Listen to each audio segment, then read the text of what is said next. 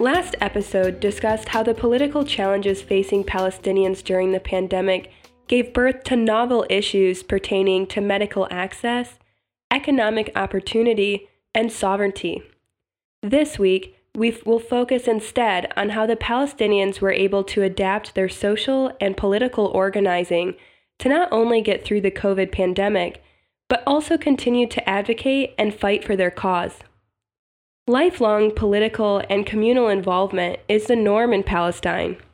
And to cover as much as possible, we interviewed two very different activists a member of the Nativity Church community and Scouts in Bethlehem, as well as the media coordinator of a Palestinian feminist organization. Since the beginning of the pandemic, many local organizations launched grassroots initiatives aiming to help their communities through these difficult times. Jacob is a member of such a community. He is a teacher and an active organizer in the Nativity Church in Bethlehem and the Christian Terra Santa Scouts. Jacob explains that despite knowing the risks involved, the Palestinians in the West Bank did not have the privilege of suspending travel. Um, but uh, Bethlehem has like 80% of its income comes from tourists. So it would have been um, a nightmare for uh, most of the population. So if you, if you, if you didn't work with uh, tourism, you worked at a restaurant, you worked at a, a, a similar place that, you know, uh, you are benefited by tourists. Soon enough, Five tourists and service workers tested positive for COVID 19. The reaction was swift and decisive. The Israeli military descended on Bethlehem and imposed a citywide immediate curfew lasting three months. While the response successfully halted the spread of COVID in the West Bank, no such restrictions were imposed on the Israeli settlements surrounding Bethlehem, despite rising COVID numbers. The transmission of the virus to Palestinian communities was inevitable. After the, the three months, we, we closed from um, since March. Um, after three months, uh, Israelis were like, you know, no labor can come in. So, and people were like, some people were literally out of money. They couldn't buy a piece of bread for their kids.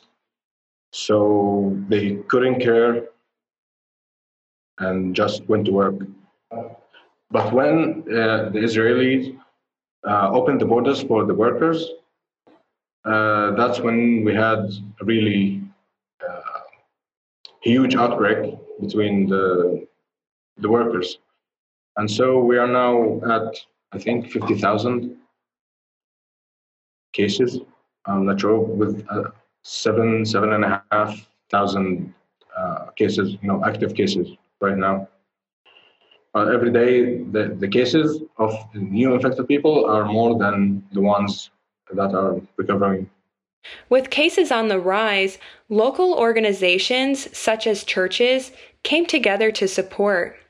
Half of March, um, we decided, you know, as not not an organization, but our scout troop, my, my scout troop, uh, the Terra Santa Scouts. Uh, we decided that you know since the government isn't moving fast enough for the the community here, um, which they did after maybe a month or something. They, they you know uh, started sending food packages and all that. Uh, and because Bethlehem was the first uh, district to be affected by the virus, um, and we have many connections with scouts all around the country, so um, they started sending us um, like aid, you know, medicine, um, food, blankets, and all of that. And we uh, distributed it uh, all over the, the Bethlehem district, know, Beit Jala, Beit Bethlehem, Beit. Um, and it, took about maybe a month and a half. And every every package that used to come from the government, uh, uh, they used to send us uh, send us those packages because we know uh, we have like a, a, list from the church from the archives um, of every family in Bethlehem. So that that helped a lot to you know to make the distribution fair.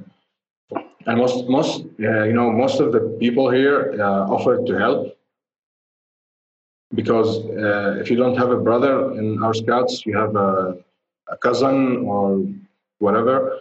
So it's all you know united. It's all one community, like strong community. Recognizing these organizations as viable parts of the community, the Palestinian Authority was quick to enlist the help and coordinate efforts with them. Most of the time, they would come to us because, you know, uh, you know all the people in town, so it's it's best if they come to you. So yeah, that's uh, that's how it worked yeah, it, it was basically really um, effective way of dealing with the with the problem.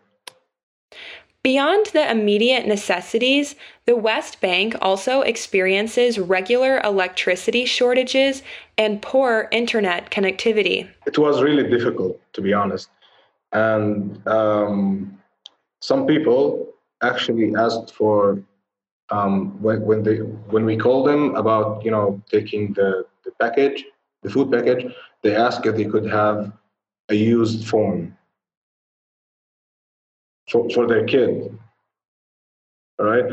And you know the, the, the internet companies um, like the, the company I uh, I subscribe to I I don't know how it's called you know I work with them um, they I didn't pay the bill for six months because you know we couldn't they were closed uh, and they didn't um, cut off my internet. And all you know all companies most companies let's say most companies did that and uh, but yeah the the speed of the connection isn't that great. Um, some people uh, suffered, let's say suffered, when they are watching, you know, their lectures in the university, and uh, I heard people say that they have failed because of, you know, uh, Zoom lectures. Jacob says that through the authority, the local communities and Palestinian owned companies coming together, the community was able to overcome many of the difficulties it faced during the pandemic. Uh, the church also asked the community, you know, in masses and all that, that if you have uh, an old phone you don't use anymore or uh, you want to go buy a new one, please donate the old one to the church or to the scouts, and they can find uh, a kid, a school kid who doesn't have any kind of, you know, uh, electronic, a laptop, a phone, anything, um, and they actually uh, had, you know, people like if if you need a phone, please put your name in this form, so we know that you know we need like 18 phones or something. And we actually had some donations um, you know, people. Some people donated laptops.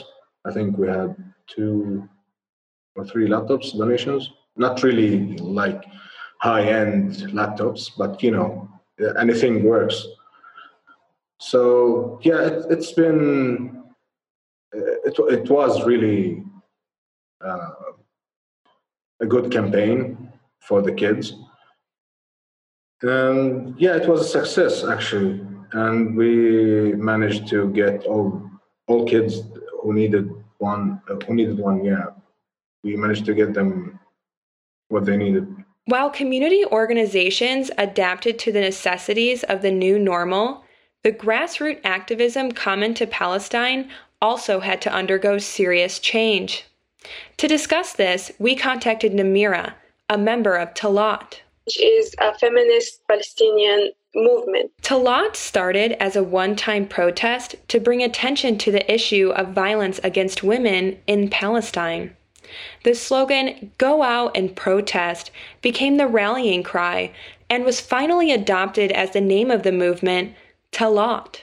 We mean going out to the streets, and, and it's kind of a metaphor for the public sphere. And that's a cornerstone in, in our movement that we want to take the women's issue, the feminist fight, to the public sphere. We want to revisualize and re uh, and have a new vision of what free Palestine means uh, and what what does free mean and is it only a national liberation or also uh, a liberation from all kinds of exploitation and oppression um, including the oppression against women? Uh, that's why our slogan uh, is uh, no free homeland without free women. The protest brought thousands of demonstrators to the streets and happened simultaneously across 12 cities, including Jerusalem, Rafah and Gaza, and Ramallah in the West Bank, as well as in non Palestinian cities such as Beirut and Berlin. Talat's messaging included advocacy pertaining to the social struggle of women in Palestine, including sexual harassment, as well as political issues, including the imprisonment of Palestinian protesters, many of whom were women without charges via administrative imprisonments. After the COVID pandemic and the quarantine, Talat had to adapt both its messages and its activism.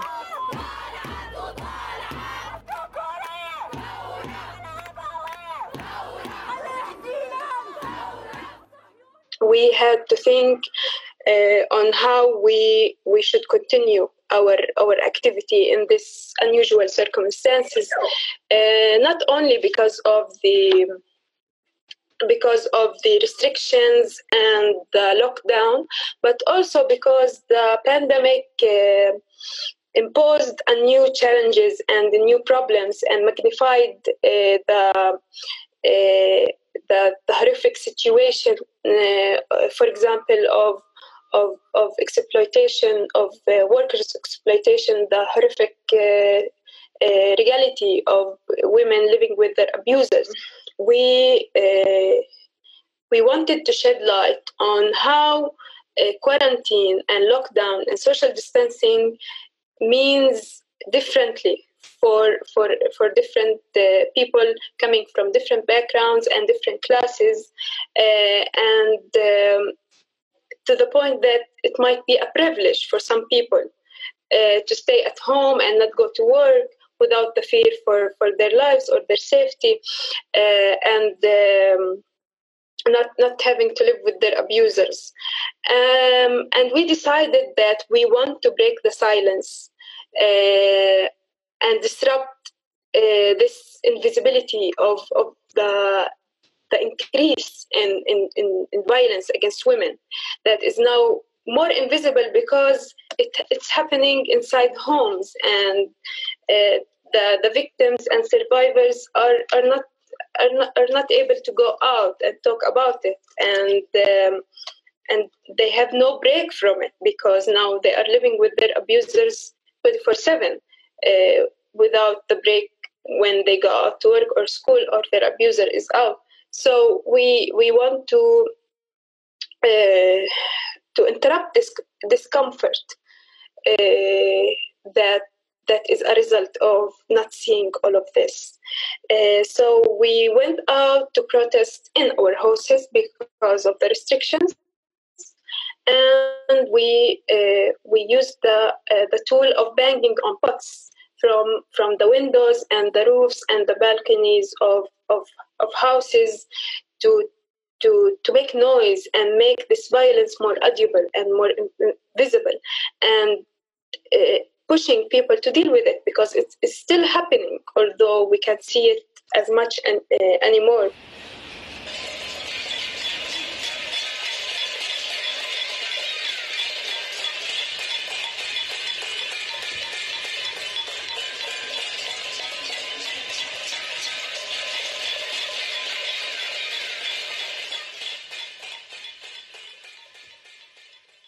The pandemic has been painful for everyone, However, we at Rock believe it might also present a unique opportunity. During the pandemic, many have come together in solidarity with their neighbors. This solidarity does not have to be confined by national borders. Quarantine is an alien experience to many of those living in Western countries. However, it is not unfamiliar to the individuals experiencing statelessness who have been subjected to military imposed curfews and had to shelter in place during times of armed conflict. Please visit the podcast page on our website, rocyourworld.org, for opportunities to support the communities we discuss in our episodes.